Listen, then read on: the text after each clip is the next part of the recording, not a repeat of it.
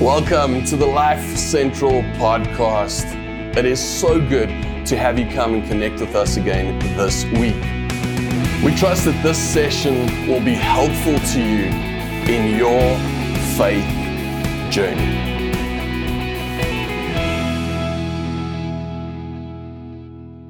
Welcome, and thank you for spending your valuable time with us today. When my son was young, I mean, a couple of months old, young, my wife and I decided that we would much rather have our kids have experiences and adventures than things. We were just looking around and seeing that the other kids in our lives, they had lots of things, but those things never really got the attention that they required, that they needed. They had a whole lot of attention initially, and then it all died down. Now, having said all that, we have still accumulated a lot of stuff over the last eight years. but our decision meant that we had to be very intentional when we spent time together as a family. Sometimes it all required a whole lot of planning to get the experience done well. And sometimes it meant completely diverting from the plan to have the most adventurous time of our lives. Um, and especially in our adventures together, if we trying to build memories, to pool memories, to pack them together, these memories that'll last us forever, that'll last my son way longer than what mom and dad will ever last. Now, not for a moment am I saying or am I believing that we've cracked some code to parenting. But having said that, I do believe that God wants something similar for us, His kids. That He has this experience of life, this adventure of life planned out for us. And He doesn't want the things of life to get in the way of us experiencing, life best. You see, because so often all the stuff that gets added to our lives gets so distracting that we miss out on the adventure that He has for us. Jesus came, and in John 10 10, he is quoted as saying that he has come, and the purpose that he has come is to give us rich and satisfying life, a life in abundance. Jesus is quoted where he opens up a scroll that uh, quotes Isaiah, and he reads this quote about himself, the Messiah. It goes like this The Spirit of the Lord is upon me, for he has anointed me to bring good news to the poor. He has sent me to proclaim that captives will be released, that the blind will see, and that the oppressed will be set free, and that the time of the Lord's favor has come. God is not opposed to nice things, but He is way more excited about the experience that we have along life's way. Now, this decision that my wife and I made meant that we, ha- we learn a lot about ourselves, um, searching out these adventures along the way. We learn a lot about ourselves, we learn about, a lot about our son, and we learn a whole lot about the human race. The one thing that we learned about all of these guys is that more often than not, we impose um, all kinds of limits that don't belong on us on ourselves. We've learned that these limits are often words that we say. They're words and phrases that, that steal from us, that take away from us, that limit us, um, that limits our experience. They stunt our growth. They lead us down paths that we were never really meant to go. They tend to take us away from the adventure of life, and they tend to fill up life with things, things that distract and things that actually takes away from us rather than adds to us. Oftentimes, things that drowns out life from our lives.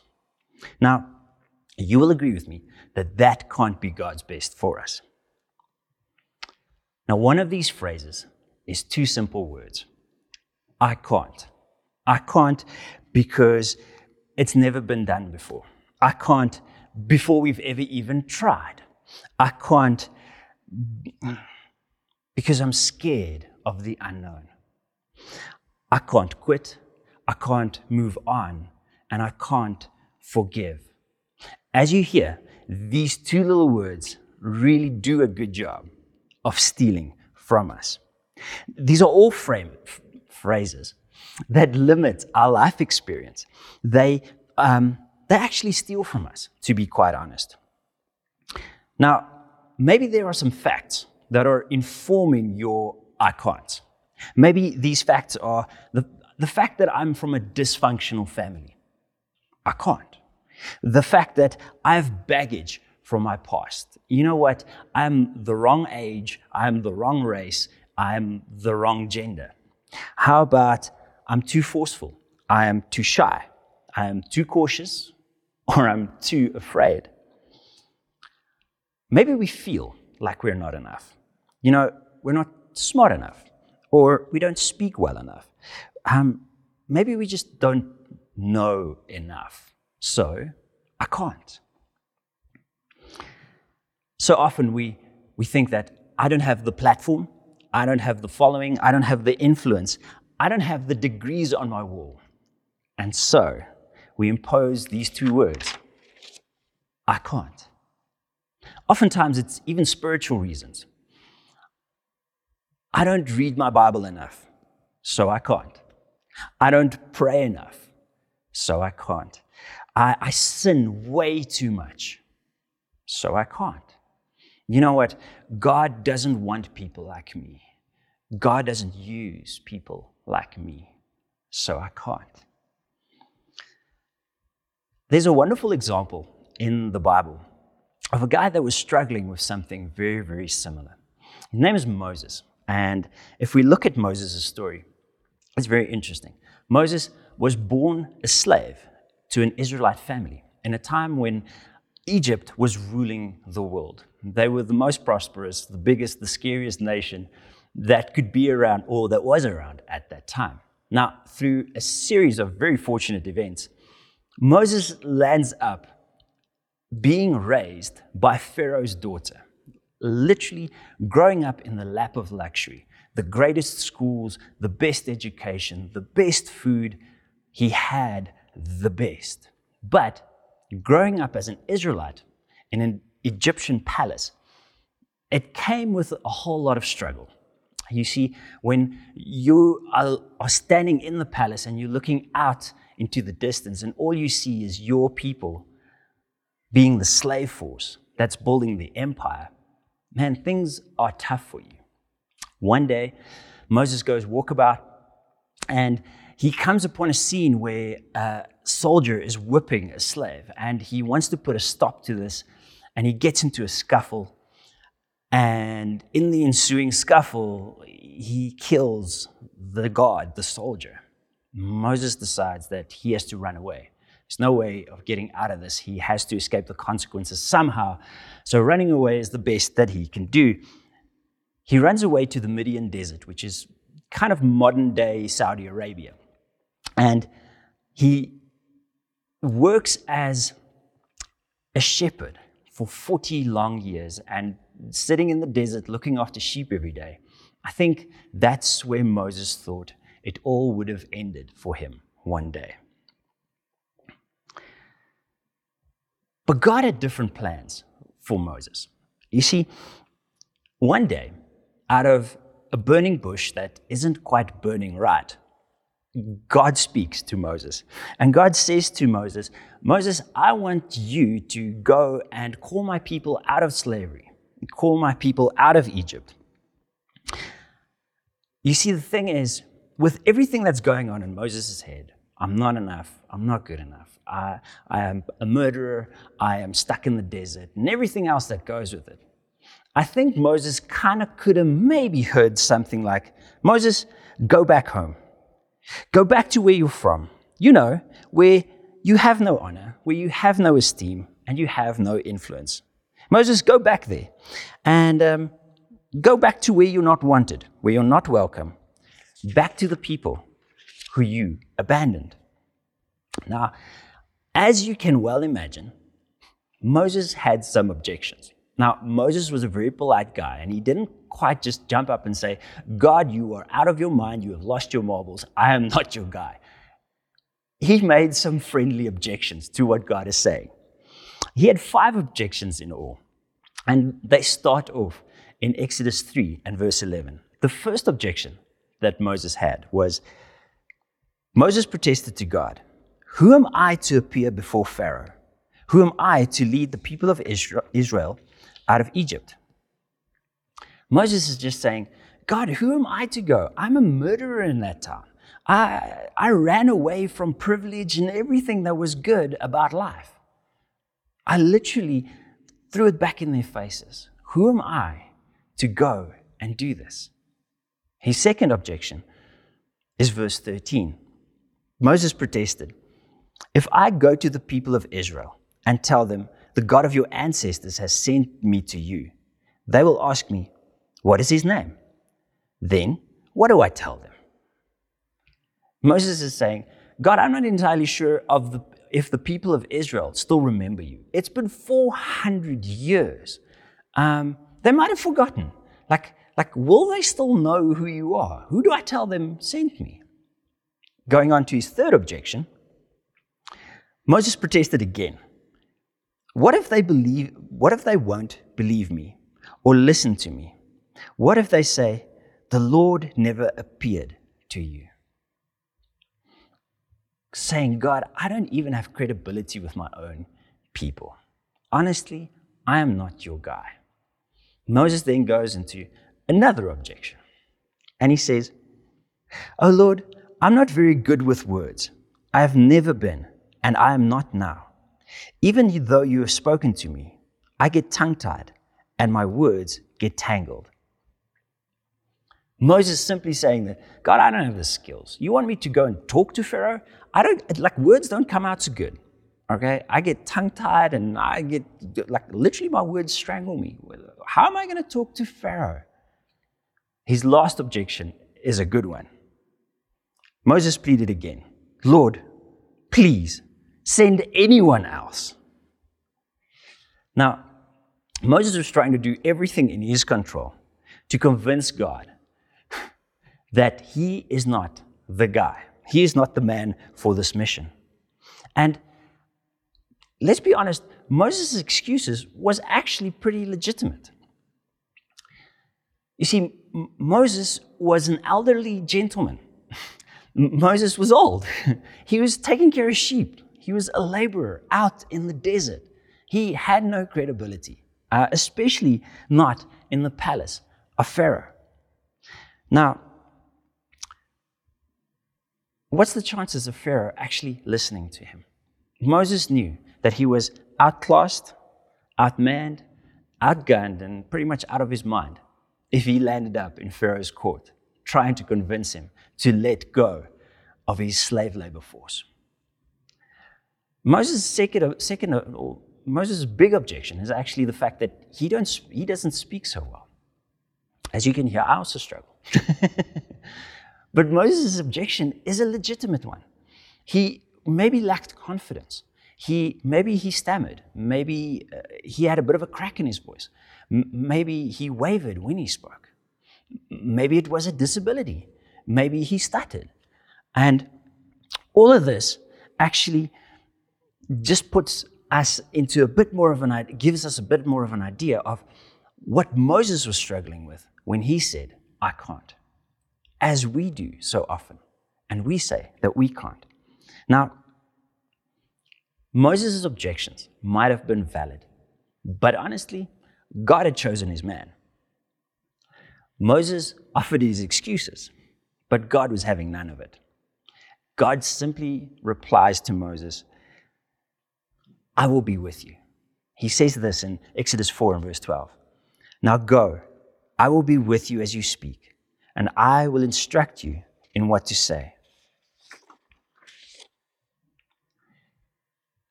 God's simply saying, Moses, I agree with you. You have some shortcomings.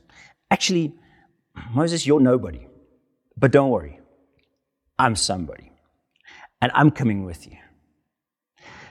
When God then lays out the plan and makes it clear for Moses, he's still struggling. He's still not sure about what God's about to do. You and I, we often doubt our own abilities. But honestly, we should never confuse our inability with God's ability. You see, God goes and he, and he gives Moses these signs and wonders to perform in front of the people of Israel, in front of Pharaoh, to show them that God has sent Moses.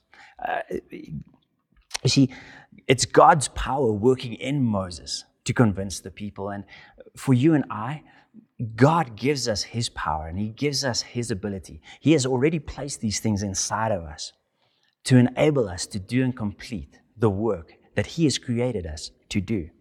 You see, our instinct is much like Moses to say, Lord, what if they don't believe me? But if God has equipped us, then what can stand in our, in our way? If He's given us the exact abilities and power that we need to get done what He has created us to get done, what are we so afraid of? Moses goes to his biggest objection, he goes to his biggest shortfall. And I kind of want to say that eh, Moses kind of hints at something that's very, very interesting. He says, Lord, I, I can't speak very well. Lord, in fact, if you made me more perfect, I wouldn't have this disability where I struggle to speak. Now, the Lord answers Moses, but this time he's not as nice. He's not as sympathetic as in the other answers he gave Moses. He said, Who makes a person's mouth? Who decides whether a person speaks or do not speak? Hear or don't hear? See or do not see? Is it not I, the Lord? Now go, I will be with you as you speak, and I will instruct you in what to say. Our limitations does not limit God. No. In fact, our limitations actually just shows how amazing his power and his ability inside of us is. How he works through us to accomplish what he has made us for. You see, our disability plus God's power and ability gives us infinite possibilities. Now, God is just saying to Moses, and I think He's saying to you and me, stop looking at yourself. Stop getting caught up and tripped up by everything you can't do and realize the God of the universe is walking next to you, is giving you the power, the ability, the goods to do what you need to do. Moses said, I can't. And, well, God just never believed him. When you and I say that we can't, I want to say it's much the same. God just doesn't believe us. Moses, in his weakness and in his frailty, he reminds us that we have someone cheering us on, cheering us on. We have the God of the universe actually cheering us on. God trusts us enough and the abilities that he's placed inside of us that he's actually he's laid it all on the line and given us the commission to take his word and his good news to all the world. He's actually placed all his bets on you and me. That's broken that has these disabilities that struggle in certain areas. And he said i will come next to you. I will, be, I will come beside you I will pick you up when you crash, and I will carry you through whatever you face. See, God commissions us with our weaknesses, with our frailties, with our shortcomings to accomplish His amazing purposes in all the world, to tell the world about Him, about His power and His purpose for all of us. It's at this stage that we give you next steps. And this week, I want to challenge you with these steps. I want to ask take your I can't and submit it to God, hand it over to Him, so that He can show His power in your shortcomings, so that he, he can show His power in your weakness, so that He can show His sufficiency in your and my insufficiencies, so that we can best experience the adventure that He has planned for us so often when my boy tells me that he can't, he can't jump off a high thing, he can't do this math problem, he can't read a thing, I would say to him, You can do hard things. And it's just a pithy saying if it has no foundation. you and I can do hard things because God is for us and He's cheering us on and He wants the best for us. All of this so that we can say with Paul, I am glad to boast about my weaknesses so that the power of Christ can work within me. Let's pray together. Father God, I thank you that you know us intimately and well. Lord, your word tells us that you knit us together, Father God. So you know our insecurities, you know our weaknesses, you know our, the things about ourselves that frustrate us. And Lord, in all of that, you look at us and you say, You're perfect. You're exactly the way I want you to be. Lord, I thank you that we can hand over the things that we, we feel are weights around us, Father God, the things that are pulling us down. And Lord, that we can know that in our weakness, we can trust your strength, and that our weaknesses will actually be our strengths because we're dependent on the greatest power in the entire world. We thank you for your goodness, we thank you for your grace, and we thank you, Lord, for helping us to do the things that you have created us to do. We pray all of this in Jesus' name. Amen. Thank you so much for being with us today. And if you need to contact us, go onto our social media pages or our website and let us know about what you're struggling with or what questions you have. We'd love to hear from you. Have a wonderful week. If you enjoyed this session and you'd like to know more about us, then please come and connect with us through our website, our social media platforms, and come subscribe to our YouTube channel. All the links are listed below. Beyond that, we trust that you have an incredible week.